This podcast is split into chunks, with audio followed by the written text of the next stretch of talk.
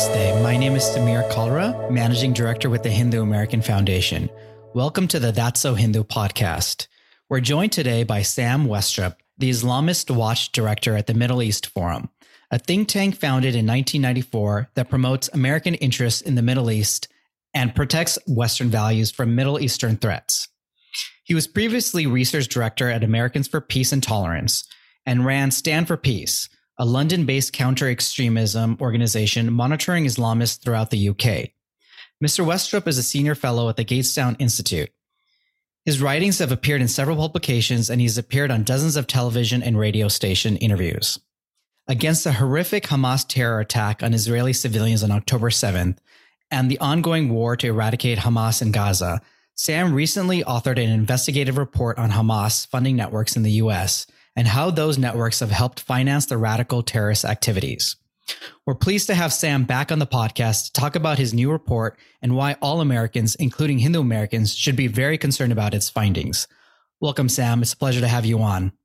Oh, thank you for having me. It's a delight to be back. So, Sam, you know, as in the case with most terrorist organizations, much of the funding comes through global networks and aligned charitable organizations. You followed that trail for Hamas in particular, emanating from the US in a new investigative report and came upon some really disturbing conclusions. Can you, at a broad level, tell us about what you found? Yeah, certainly. So, um, Hamas raises, at a guess from from analysts who really focus on this stuff, two to three billion dollars a year. It's a lot of money at least $500 million of that is estimated to come from a global network of charitable supporters uh, of the uh, Hamas, which, as you know, in the US is a designated terrorist organization. Um, it's unclear how much of that 500 million, and I imagine the true figure is a lot more than that, comes from the United States. But that said, our investigation found 20 uh, plus charities with evidence of ideological sympathies for, Hamas, if not actual logistical collaboration with Hamas. Uh, now, these are registered nonprofits, uh, registered 501c3s and other 501c types that are operating using the American charitable nonprofit system to their advantage, taking advantage of uh, tax subsidies, taking advantage of uh, all the benefits that nonprofit status affords, taking advantage in some cases of federal funding, and most importantly, taking advantage of over $260 million of income that we found moving through the 501c system to these charities. Now, the point about these charities we've identified, these 20 charities that we refer to as Hamas aligned, is that they then do one of several things with this, these vast sums of money. Uh, they work with Hamas proxies in the Gaza Strip. And by proxies, I mean organizations that operate in cahoots with Hamas or even in some instances run by Hamas officials. Or two, they work directly with Hamas, with the Ministry of Health, uh, and so on. Or three, they work with other terrorist organizations that are themselves uh, closely supportive of Hamas. So the US the nonprofit system is a major player in international terror finance laundering, as we see it. Um, and Hamas is the example we focused on because of world events. But one thing I should make clear right now is this is not limited to the Gaza Strip. For radical violent movements all around the world, they rely on Western charitable systems to raise money, to exploit benevolence for their own terror activities. And this is a long standing problem. Uh, and what we found, I fear, is just the very tip of the iceberg. And, and you use the term aligned charities. Um, I guess there are probably different levels of how we would define alignment. Can you talk about how you maybe divide that up? And I, you, you, I think you briefly referenced the different categories of some of these organizations and where they would fall in, but maybe talk about that um, because you know some may detractors may say, well, you know, these are some charities that are trying to do good work they don't know necessarily where their money is going, or they don't know that the end recipient may be Hamas because there may be a proxy or there may be another intermediary organization in between. So, to what extent, um, first of all, are they aligned with Hamas, and how would you define that in this context? Okay. So when we talk about these charities being aligned with Hamas, we were careful to use that language because, as I sort of hinted at before, this collaboration or support takes a wide variety of forms, and we're not always aware of how conscious, as you, I think you sort of the word you used, uh, some of these efforts are. Uh, and, but by that, I mean, does Hamas know these charities are their charities? Does these charities think they are part of Hamas? That, that's what I'm talking about. That's not always clear. What does hold true for all of these charities is that they are willing to fund things that ultimately, ultimately they know benefits this designated terrorist organization. So there is a distinct awareness that what they're doing benefits terror. Uh, that I'm I'm uh, uh, fairly sure we can show in every single case. And I think our report goes a, a good way to, to doing that. Let me just give you a few examples. Uh, I, I, think that's the best way way to do it. Um, take, for instance, Pious Projects new charity, not many have heard of it, based in Illinois. Um, it's uh, fundraisers for a very hardline mosque with a long history of Hamas support run by senior Hamas figures in the past. Um, and Pious Projects openly announced that they had given Gaza's Hamas run Ministry of Health $50,000 for medical supplies. They announced this proudly on their Instagram, on their Facebook. When we pointed this out, I'd note they deleted this this this claim. But we, you know, we have the backups, we have the photos. So what happened is this charity, in collaboration, by the way, with another 501c, gave Hamas fifty thousand dollars in return for medical supplies that then Hamas distributed to their own hospitals in the Gaza Strip. So in other words, we're paying Hamas to distribute their own medical supplies. This is what these what these charities are, are doing. So that's one example of a very conscious collaboration with Hamas. Now, the legality of that is kind of up for debate because there are a huge number of humanitarian exceptions to some of our foreign designation terror rules, to OFAC sanctions, and all these things. But whatever way you look at it, they're working with the Hamas government. Um, if you then look at their ideological sympathies, this collaboration no longer looks just humanitarian. Um, for instance, their founder, this chap called Fahim Aref, he's the head of Pious Project. He works very closely with uh, Hamas, uh, pro Hamas activists in the Gaza Strip, doing Facebook Live videos with them, with these, these people who call for jihad and uh, I think are even close relations of senior Hamas ministers. I think you get the point, the point here is that even when these charities can plausibly argue that they're doing the only thing they can to alleviate the suffering of Palestinians. They're doing it in cahoots with people who are ideologically pro jihad, pro Hamas, pro terror. Um, I'll give you one more example uh, of a slightly different vein. Take Beit al-Mal, charity in Texas, not so far from where I am now. Um, Beit al-Mal was founded by prominent activists from the Muslim Brotherhood. In fact, its founder was accused by the US federal government of, serving as a, a, a pro Hamas operative uh, at one point during a, a, long series of, of lawsuits. Uh, today, it's run by a chap called Mazen Mokhtar. He was prosecuted by the federal government because he was a fundraiser for the Taliban and other jihadist groups. He now runs this charity, Beit al-Mal. Its officials include vicious anti-Semites who publish stories on social media romanticizing the killing of, of Jews and so on. Meanwhile, other staff praise Hamas operatives and Hamas leaders and so on. They fund, Beit al-Mal, fund two or three, uh, three proxies of Hamas. Uh, groups run by Hamas officials or which work with senior Hamas officials, which are accused by many different sources and even by Palestinians themselves of serving as Hamas proxies. So there's a variety of activities here, and Hamas aligned was the way we choose to try and encapsulate all of it. Um, uh, I recommend uh, listeners go read the report for themselves. We we provide everything we can, all these details, all the sources, so you can check this out for yourself. We didn't include a charity on that list unless we could show at some point that its trustees or partners had consciously partnered or, or expressed support for Hamas uh, uh, and its terror activities in the Gaza Strip. No, no, thank you for that breakdown. And I think, you know, for our listeners, I would vouch for the meticulousness of the research that Sam does. Um, you know, you know, seen many of his other reports in um, in general, and without question, I mean, the research is very detailed, very meticulous, and I think what strikes me, um, especially in this case, is that they don't hide, you know, these affiliations or their ideological bent, and so what it seems to me is that even if they're not violating specific U.S. laws, um, some of the charities, I mean, some I think very clearly fall into that category. But even for the ones that not uh, that don't, they are very clearly, openly, and proudly ideologically aligning themselves with Hamas or Hamas like groups or the concept, as you mentioned, of jihad.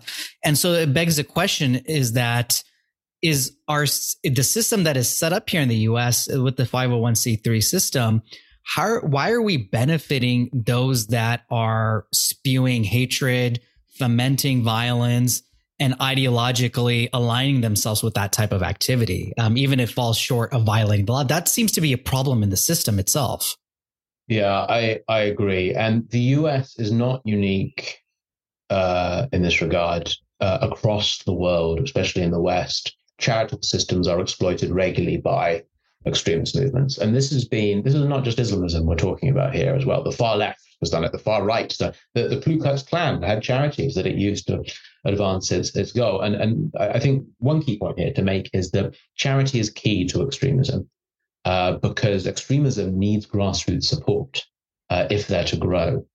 And one of the most effective ways to build grassroots support is to show yourself as a more benevolent alternative to the government you oppose. So, for example, the Muslim Brotherhood in Egypt, um, yes, it set up shop in mosques, but it also started setting up uh, medical clinics. It started distributing medicine to poor villagers across Egypt. It built a name for itself as uh, not just a revival of Islamic thought, but also as a proficient and uncorrupt or incorruptible uh, a political force that could replace the, the nightmare of secular Arabism that they, they opposed in Egypt. And the same was true for Islamists around the world. In Mali, Al Qaeda, when they took over parts of those villages, they didn't start executing initially. They started handing out food and medicine. They wanted to win the hearts and minds, to to use uh, uh, that's a slightly questionable phrase. Um, same is true in the Gaza Strip. Hamas came to power because it built the orphanages, it funded the martyrs, orphans and families, it it housed the the homeless and fed the hungry, and it did that while the secular or more secular rivals, Fatah and the PLO, embezzled millions from Western governments in aid. So Hamas was the the honest alternative to the corrupt Arabist So all around the world, charity is used to do this. And the, the reason I went into this backstory is that the West offers a perfect means for them to raise this money from an increasingly wealthy middle class Muslim diaspora uh, in the West. And so this happens all across uh, uh, Europe, all across America. And for years now in, in Europe, governments have been running inquiries saying, my God, our charitable system is funding terror. Uh, we've got to do something about this. But they can never quite bring themselves to do something about this. Yes, occasionally a charity is shut down.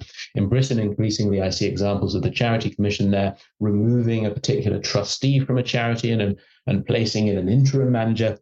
But then six months later, the the extremist charity just says we've elected new trustees you can trust us now and the government says okay great go hmm. back at it i saw a, a charity commission report a few years ago um, in fact, it was a result of my research. Um, uh, they visited a Shia Islamist uh, charity in uh, northwest London. Uh, and, and they noted in this report, which was then published as part of their sort of six monthly review, oh, we noticed while we were there that while all the books seemed in order, they did seem to have a portrait of the leader of a designated terrorist organization on their wall. Now, if it's the charity I'm fairly sure they're referring to as unnamed, this would have been the leader of Hassan Nasrallah, the head of Hezbollah. I know exactly the charity they, they were visiting. Um, and what did they decide to do? Despite realizing that a British charity, which benefits from British taxpayer dollars and other government subsidies, and uses the British charitable system to advance its, its goal, was apparently set up to support Hezbollah, or at the very least, had a sodding picture of the head of the terrorist organization on their office wall, they handed it a pamphlet on how to manage risks in your charity. That was the only thing the British government could do. And you would think that would change with the crisis of domestic radicalization, thousands of, of Western Muslims running to join ISIS and other terror groups. No, there's a there's a certain there's a cowardice on behalf of Western governments to really face this issue and, and implement fundamental change. And one of the problems is if you're going to go after the Islamists, you've also got to go after hundreds, if not thousands, of Western charities, also with political agendas, maybe not as violent, maybe just political agendas, that are also misusing the charitable system to advance their goal. Philanthropy, as I mentioned before, benefits political activists of all stripes.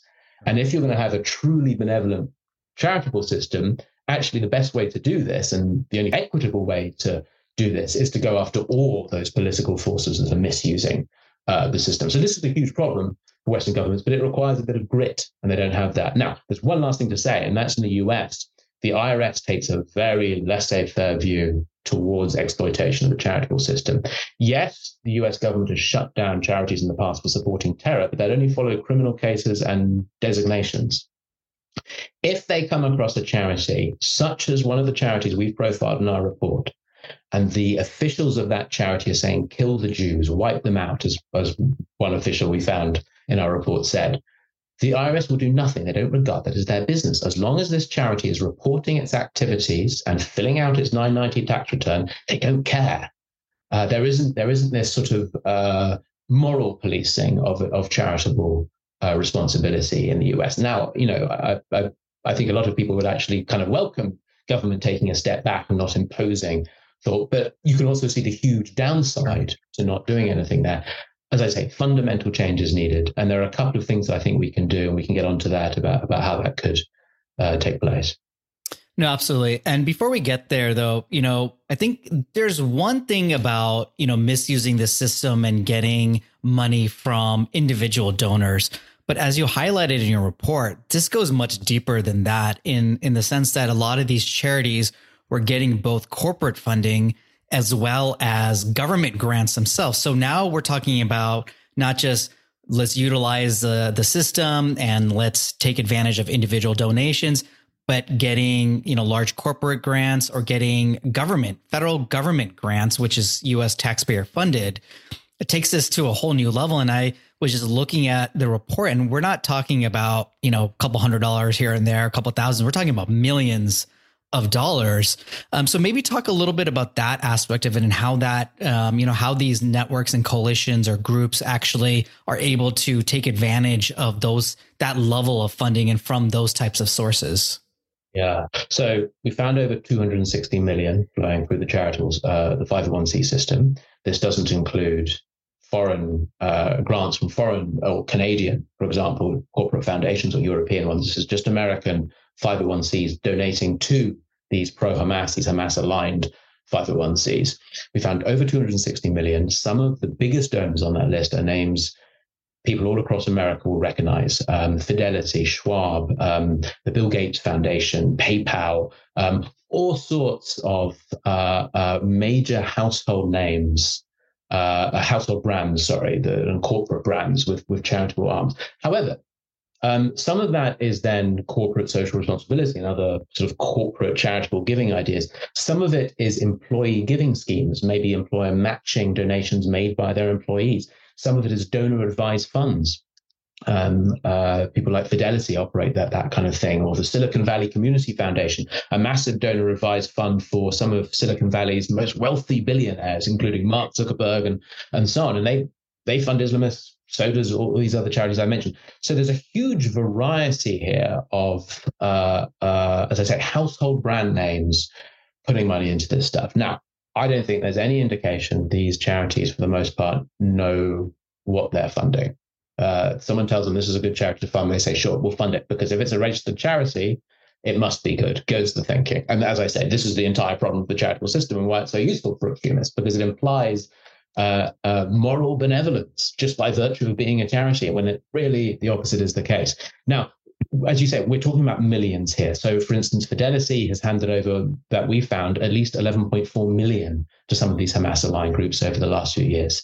Um, similar huge, I mean, Bill Gates Foundation over 1.7 million, uh, Schwab over 4.1 million, and you know, your, your your listeners can go and check out the full raw data for themselves if they want. It's on uh, at our report, which is at islamism.news, and they can search through it and see if if companies they use, uh, if if financial institutions in which they invest are funding these pro-terror groups. Uh, and I'm almost certain most of you will find that they are. I'm sorry to say. Uh, this is a huge problem. And the last thing I'll point out is that the data we have is not comprehensive. This money, this 260 million, we scraped this from electronically filed tax returns but uh, non-profits have only started filing electronically in the last few years. So if I were to take all the paper filed tax returns of the last 30, I'm sure the figure we're talking about would be double, triple, quadruple the amount we found, and even more brands, even more companies would be would be on that list. Uh, sorry, one last thing to point out is that yeah, I mentioned all these corporate groups or these financial institutions, but of course, our data also shows a lot of money moving from uh, dedicated Islamist grant making foundations set up to support these groups. And now the next step for us is following this a stage further and seeing where these grant making foundations are getting their money from and, and so on. But there's also other groups in there, other charities, non Muslim charities are donating to these Islamist groups.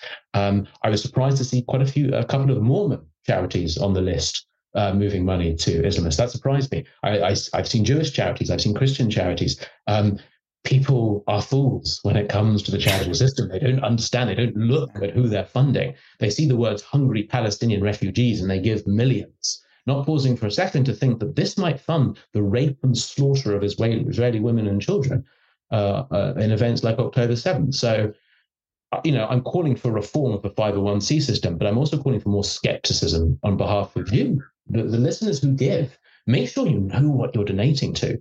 Because if the Ford Foundation and Bank of America and PayPal, with all their millions of, of billions of dollars and their huge numbers of staff, don't apparently have the time, despite having full time professional staff, to research who they're funding, then my God, how does the ordinary person have, have that time? But I'm, I'm telling you now, it's worth it because it's too easy to fund a radical agenda uh, uh, and operating under the guise of philanthropy in this country. Uh, you need to take some time and look at these organizations that are claiming charitable status.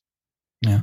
Uh, no, it's, I mean, I was just absolutely blown away. And I think it just speaks to the lack of a vetting process or a very weak vetting process that a lot of these companies or others have in place where, you know, beyond where the donations are going, I mean, even the organizations that are getting approved for employee matching programs, um, and not looking deeper into them from the outset before the donations are even able to be you know go through any programs is just really mind boggling and beyond that government grants um, usaid um, agency for international development i saw prominently mentioned in a number of instances um, as well as and you know as recently as 2023 so this is not something that you know happened many years ago. This is something that's continuing to happen now um, maybe if you can just talk briefly about how the government grant uh, making system is enabling these charities or Hamas aligned charities to get money money as well.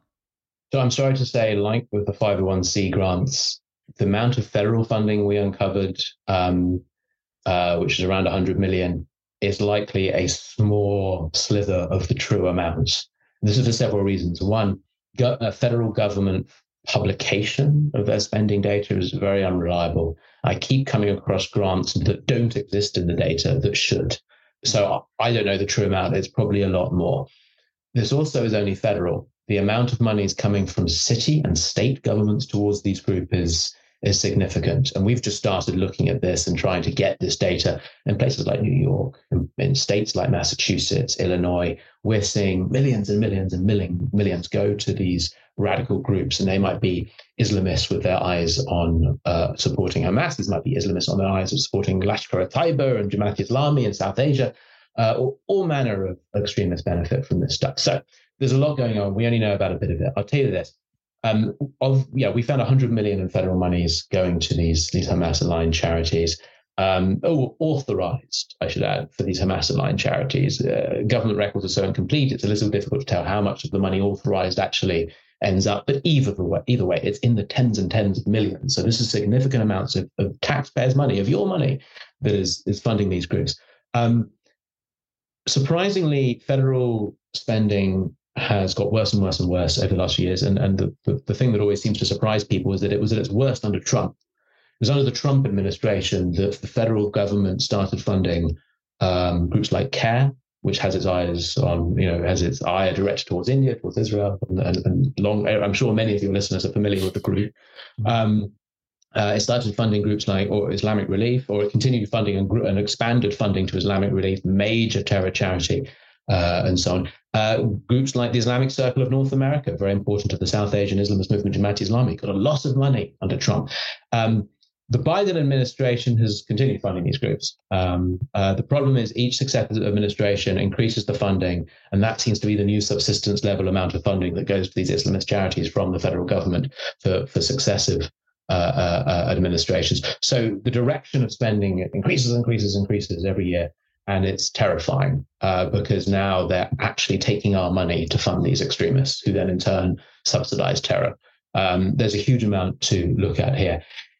The one silver lining is that this is also an area that seems to outrage people the most of all our findings. Um, and it's the one area where perhaps we can get the Congress and um, policymakers and, and, and journalists to actually start holding government to account. Uh, and there's two areas where we can do this. One is is working with you know congressional committees like oversight or Senate Finance, those who have a, a financial interest in how the executive spends your money, um, and getting them to do things about it. And October 7th has started to push a few investigations in this direction uh, Ways and Means Committee uh, just held a, a, hearing on campus anti-Semitism and pro-Hamas rhetoric. The issue of government subsidy came up a bit then, and so on, and it's come up in other hearings as well. So that's one side of things. But where we're really missing is on the state side.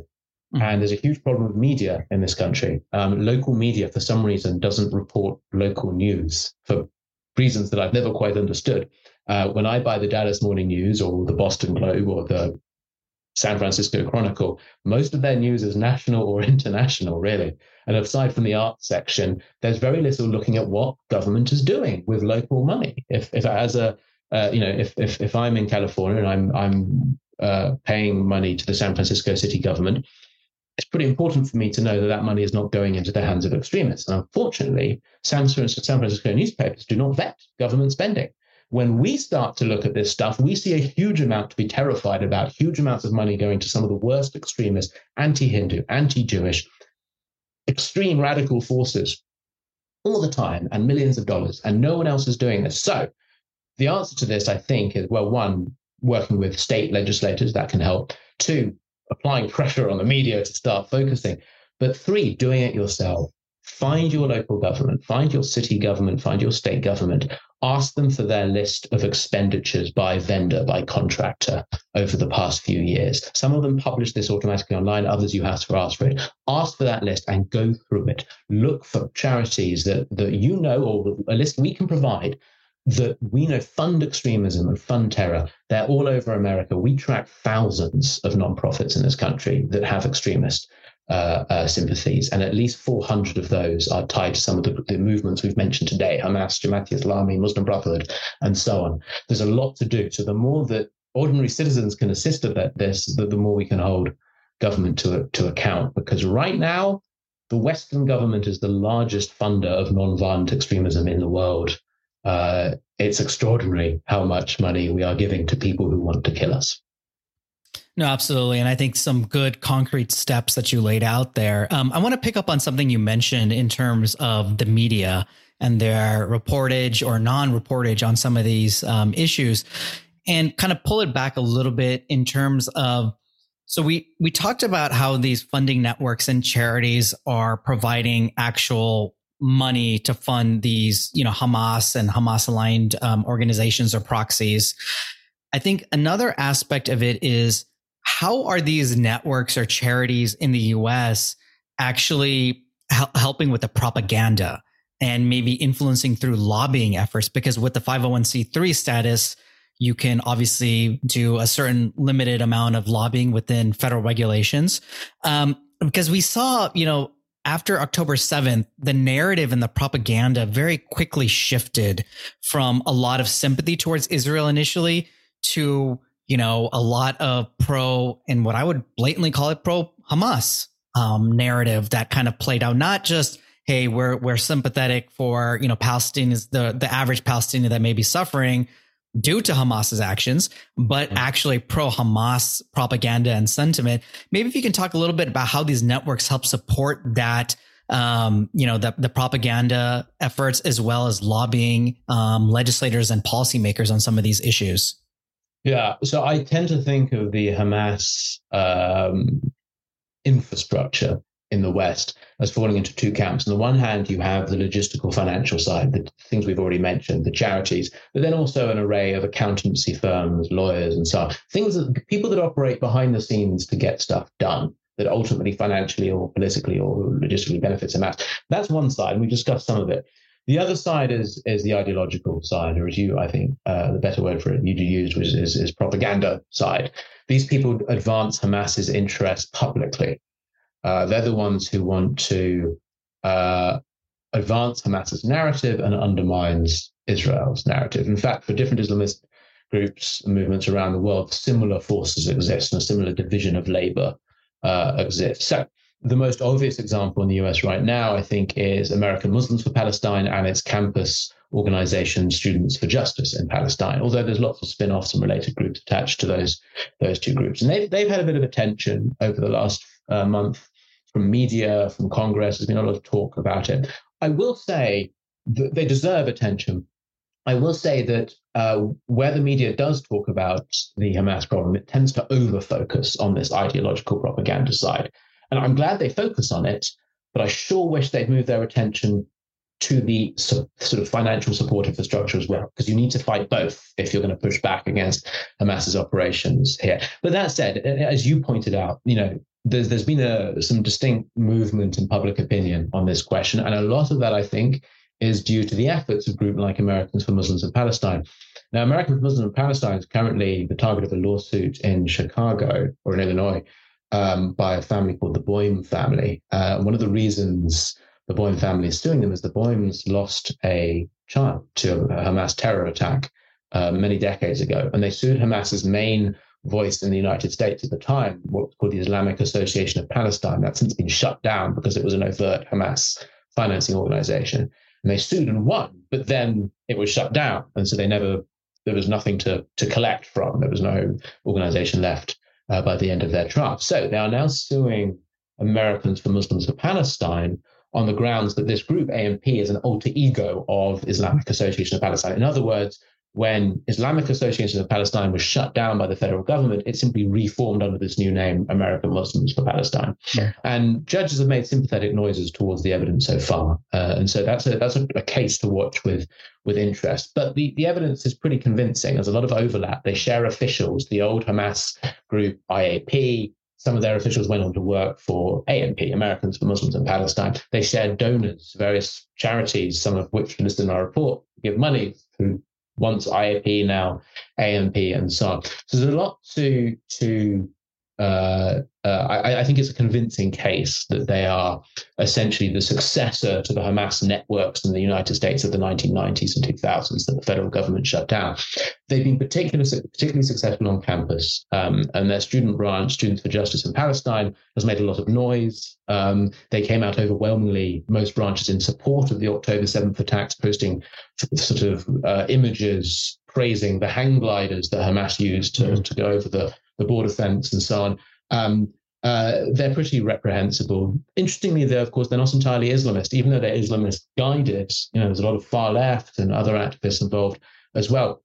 They're particularly difficult to deal with as well. Um, a couple of universities have shut down SJP's chapters in the last few months because of their pro-terror stance.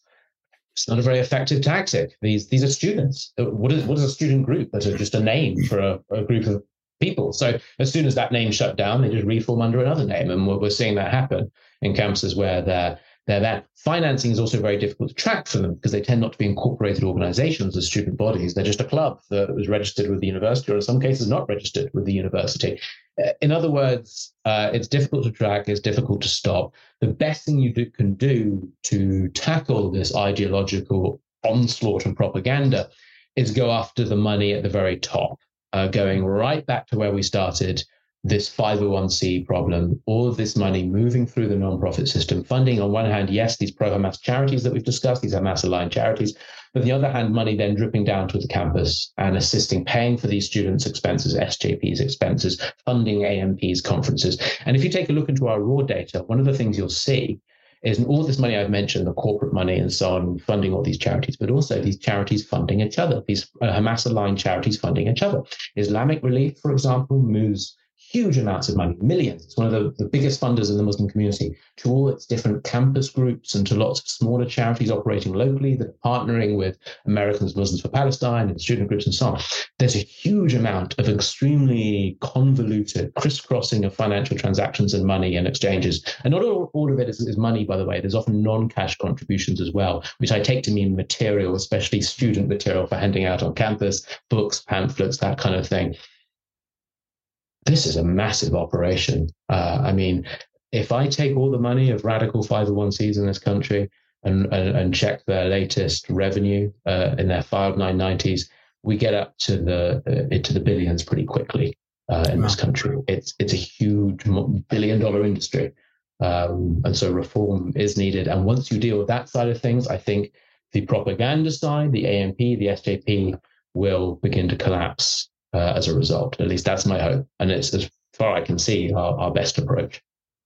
Wow. Well, a lot of this sounds very reminiscent, I think, of the conversation we had a few years ago when we were talking about the funding networks and the propaganda in the context of Jamaat Islami, which, of course, is a Muslim Brotherhood inspired South Asian Islamist extremist organization and their US based, you know, um, charitable organizations such as, as you mentioned, Islamic Circle of North America. You know, what I'm curious about is in this larger ecosystem, did you find overlap in terms of funding sources between Jamaat the Islami affiliated groups and Hamas affiliated groups? And how is that maybe incestuous relationship, if you will, work um, in terms of you know very shared ideological uh, missions and views, but in operating in different um, areas of the world? Yeah. So Jamaat Islami came after the Muslim Brotherhood, but from the very beginning, there was close collaboration between the two forces, and that continues today through the 501c system as as as well. Uh, and in fact, our list includes, I think, almost all of the charities we discussed a few years ago when we were talking about financing Islamist financing in South Asia. Uh, take Muslim Aid, a British charity, but with a branch here in the United States. Uh, it was set up by Chowdhury Moinuddin, who was convicted in absentia in Bangladesh for his role in, in, in war crimes, uh, committing war crimes in the 1971 Bangladesh Liberation War. Um, Muslim Aid funds Al Khidmat in Pakistan, which in turn funds Hamas. Muslim Aid has admitted in the past to funding Hamas proxies in the Gaza Strip, admitted it, sort of it, it conceded it had. Um, uh, Muslim Aid operates not just in Gaza, but it still today operates in India, despite its terror connections. It boasts of its operations in India. Um, we talk about overlap. I, I, go so far as to say that really it's worth seeing these networks as one and the same. The, the, the, collaboration has gone on for decades. The money they receive and spend is so intertwined and, and, and works so closely together that really we're essentially dealing with one network here uh, Muslim Brotherhood and Jamaati Islami charities, at least financially, when it comes to the disbursement of charitable aid that serves to benefit terror and, and extremist uh, uh, forces, is is almost one and the same in the West now, and it would do us well to to to consider them as such. I'll give you a few other examples. Helping Hand for Relief and Development. Mm-hmm. I think that's the main one we discussed last time because you know we courses in 2017 partnering with Lashkar Taiba, um, uh, and again, they they claim to have partnered over 200 times with Al Khidmat, Jamaat Islami's charitable branch in Pakistan, which, has, as I mentioned before, openly boasts on its website about funding Hamas, and I quote, for its just jihad. So, uh, but then take the uh, more Muslim Brotherhood charities, Islamic Relief USA, um, founded by Muslim Brotherhood, major partner of Hamas proxies. Its its founder Hani al Banna uh, went on Hamas radio a few years ago to praise collaboration between charity and government, that precise phenomenon we were talking about. Islamic Relief also works with Jamaati Islami in Pakistan. Their officials in, in Pakistan include Jamaati Islami officials. They also operate in India, by the way, uh, heavily uh, operate in India.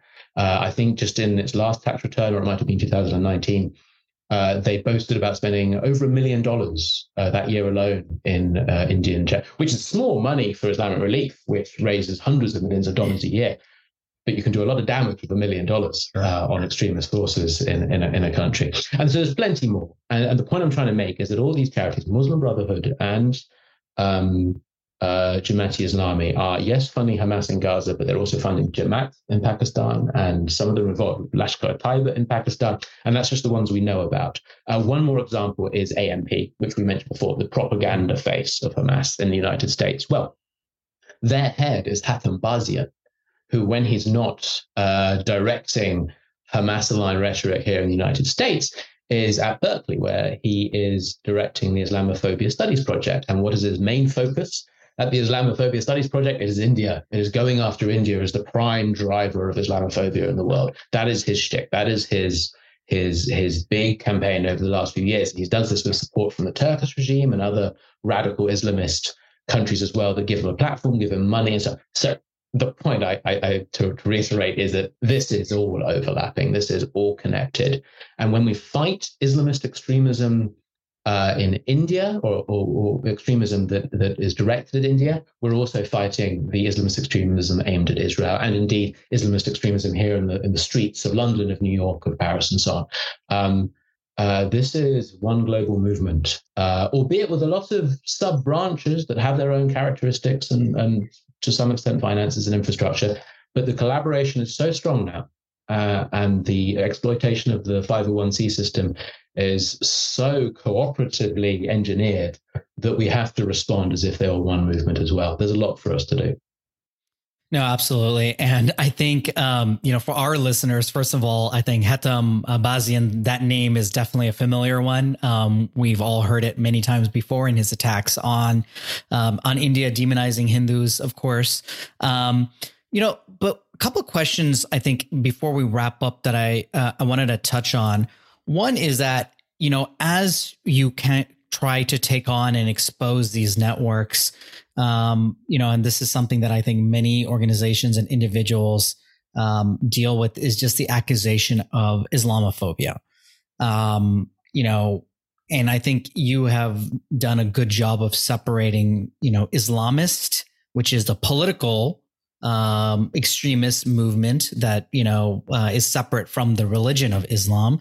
But just I guess in terms of like the current situation um, with Hamas and kind of your new report and how you deal with this, how do you address, uh, you know, one the accusations about you know, uh, oh, you're Islamophobic, and number two, making sure that it doesn't impinge on those you know ordinary Muslims that have nothing to do with any of these funding networks and want nothing to do with them in general.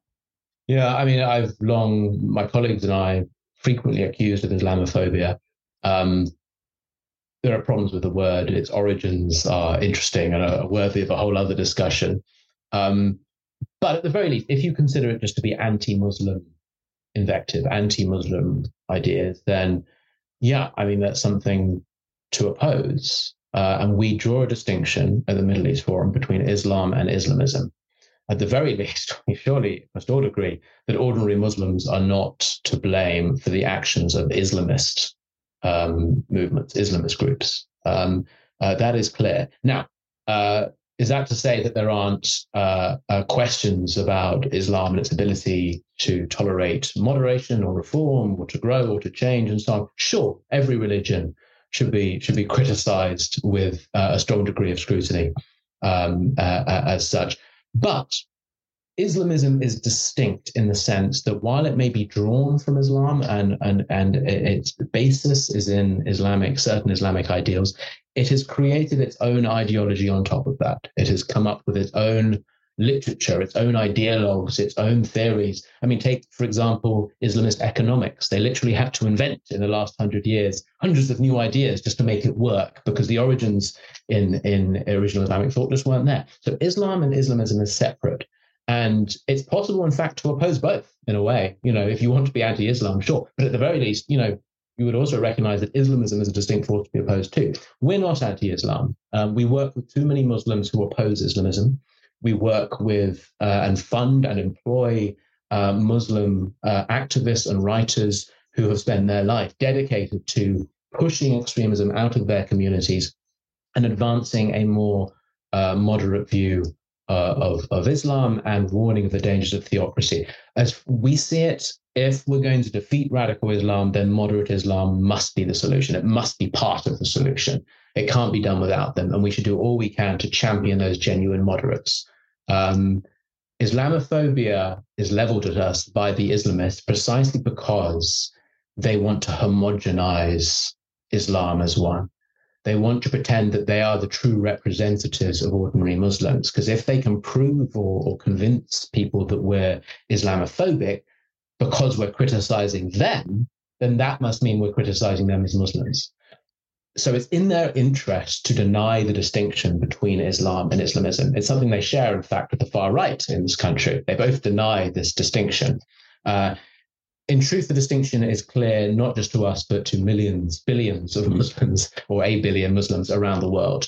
Um, I was just reading today uh, a paper by an Islamist voice talking about the development of Islamism from Islam. So this distinction is well understood by anyone who's willing to publicly uh, admit. I'm sure if your listeners start to do some of the things I'm hoping we can all do, which is to challenge government on its funding of, of of extremists in your community, get media, investigate. I'm sure at some point someone will call you an Islamophobe. Uh, don't engage with that. You know, work with Muslims where you can and keep your rhetoric firmly focused on the Islamists. Uh, don't legitimize this word any further. My suggestion is to ignore these charges. They're baseless and ludicrous, and they're being used to distract from the extremism of Islamist activities. No, I think that's very important advice. And I think, you know, we, of course, at the Hindu American Foundation and many other organizations, I think agree with that distinction. And, um, you know, we're all focused on the extremist movement of Islamism.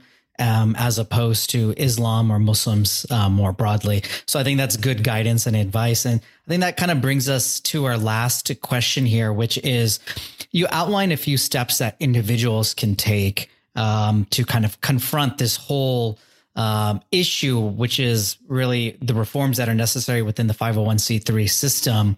Uh, but what would you suggest in terms of steps that policymakers, law enforcement, federal agencies themselves need to initiate, whether that's at the IRS level, whether that's from an investigative perspective from the DOJ level, or whether that's a policymaker at the state, federal level, or even local level in terms of you know, providing that oversight. Um, what are some things that they need to do and they need to focus on? Yeah, I mean, there's two big um, things I think that we're trying to focus on, and we'll be focusing on over the next year at the Middle East Forum. One is enforcing existing law. Uh, so, and, and, you know, Congress and uh, state assemblies as well have a role to play here. When if government and law enforcement have the tools to fix this, but they choose not to enforce existing law, that's obviously a huge error. And so uh, legislators can, can help correct that. What do I mean by enforce existing law? Well, take our report. One of the examples we provide is a charity called Rahma Worldwide. Rahma Worldwide openly on its social media, we found, paraded its collaboration with a group called the RIHS, uh, in fact, it even had shirts made where it had its logo next to the RIHS logo. Now, what is the RIHS? Is a designated terrorist organization under US law. And there was a registered 501c charity praising and celebrating its partnership with this group. They are breaking the law by doing this. Enforcing existing law means that de- when, when, when American organizations work with designated terrorist groups, they are falling afoul of terror finance laws. And there was a financial relationship, by the way, between these two organizations. So that's one. Making sure counter-terror laws are, are enforced. There's also the question of Foreign Agent Registration Act, or FARA. There are a lot of people in this country operating on behalf of regimes such as Pakistan, Turkey, Malaysia, Qatar, Iran, who operate in the in the United States on behalf of these regimes. And if the federal government wanted to go after them as foreign agents under existing Department of Justice rules and, and legislation, they could. They're not doing it. So again, enforce it, and a lot of a lot of bad people will be behind bars or deported or fight or whatever. You could decimate the foreign lo- foreign lobbying operation in this country uh, by enforcing FARA uh, more more efficaciously. Uh, finally, there's sanctions law. Uh, OFAC is highly selective. This is the Office of Foreign Assets Control is highly selective about enforcing sanctions law. There are plenty of examples, and we have published many of organizations in this country, especially 501cs, but also private business and, and, and activists, working with sanctioned entities abroad. And when a country's in the news, such as Russia, OFAC enforces. When it's less in the news, such as Iran, um, you know, everyone knows it's a problem, but there's some leeway in how they deal with it. OFAC is not enforced. There are plenty of examples of, of, of activists and figures in the United States working with sanctioned entities in Iran, such as Iranian Revolutionary Guard Corps entities and so on, enforce existing law. You'll deal with the extremism problem wonderfully well if you start using the tools that Congress has already provided the executive government with. That's the one side of things. The other side is reform. Uh, and again, Congress can and assembly members can do a, great deal here. Um, a big uh, the, the 501c system in America has has its advantages. Is it actually it's a lot more transparent than its European counterparts in one sense. It publishes these big tax returns. You don't get this in the UK, for example, where they list uh, how many staff they, uh, they've hired, the average salary, where they were spending their money, and so on. But it could be more transparent. At the very least, we want to see greater transparency rules around foreign spending. If you are spending money in places like the Gaza Strip or Kashmir or Syria or Somalia or anywhere where terror groups are, are, are, operational, then you should be required to publish all your accounts, all your local partners. If you're going to benefit from the public purse, USAID monies on the one hand, just to the general tax benefits of being a 501c, you should be required to tell the public, as a public charity, how this money is being spent so they can check it's not subsidizing terror, subsidizing extremism. Just additional oversight and transparency rules for 501c financial reporting would cause a huge amount of trouble for extremist networks and their philanthropic uh, 501c uh, infrastructure in, in this country. And there's a whole bunch of other transparency issues like that that I could I can go into another time. Um, those are the those are the two two two two big things. Uh, but there is just one final one, and that's government funding of radicals. Uh, and again, Congress is working on this, but they need to work on it more. And at the state level as well, for stopping state monies going to these groups as well. It's hundreds of millions of dollars a year. Uh, it's crazy, as I think I mentioned earlier. Um, we can really do something about this, and you and your listeners can do something about this. Reach out to your congressman, find out if your if, if your state government, if your city government are funding these people, and pressure your lawmakers to get them to stop. And one thing I hope to have for you and your listeners within the next uh, six to eight months is a map of all the radical funding across the United States, from the city level to state to federal, that can serve as a, a base sort of guide for everyone to, to use when contacting their legislators so we can put an end to this madness, this self destruction.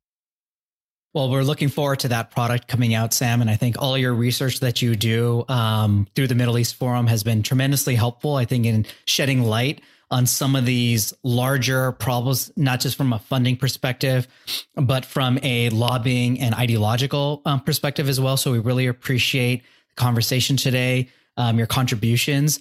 And if you can maybe just end by telling our listeners how they can read the report again um, and also how they can follow you on social media.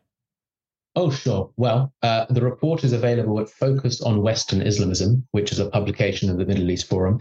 The URL for that is simply islamism.news. And you'll see our Hamas report on the on, on, on the front page.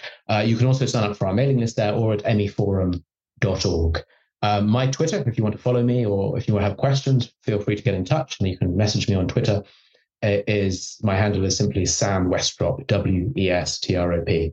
Uh, likewise, you can find my email online pretty easily if you prefer that means as well. I'm very happy to discuss any of this uh, uh, further with with anyone. Plus, uh, I, if you want data to to funding data so you to use for your own efforts on this problem, I'm happy to provide it. So please get in touch if you want. Great. Well, thank you so much, Sam, and we look forward to having you back on the podcast um, in the near future. Um, unfortunately, it seems every time we're meeting or talking, it's uh, to talk about uh, Islamist funding networks. Um, but I think you're doing very important work. So thank you again. And thank you to our listeners. Uh, namaste. And uh, look forward to uh, joining you all again soon. Thank you. Thank you. Well, that's it for this episode of That's So Hindu. If you enjoyed it, please take a minute and leave us a nice five star review. It's how you can help the show get discovered by more listeners. You can help ensure that more of these get made by making a donation to HAF at hinduamerican.org slash donate. Thanks again for listening.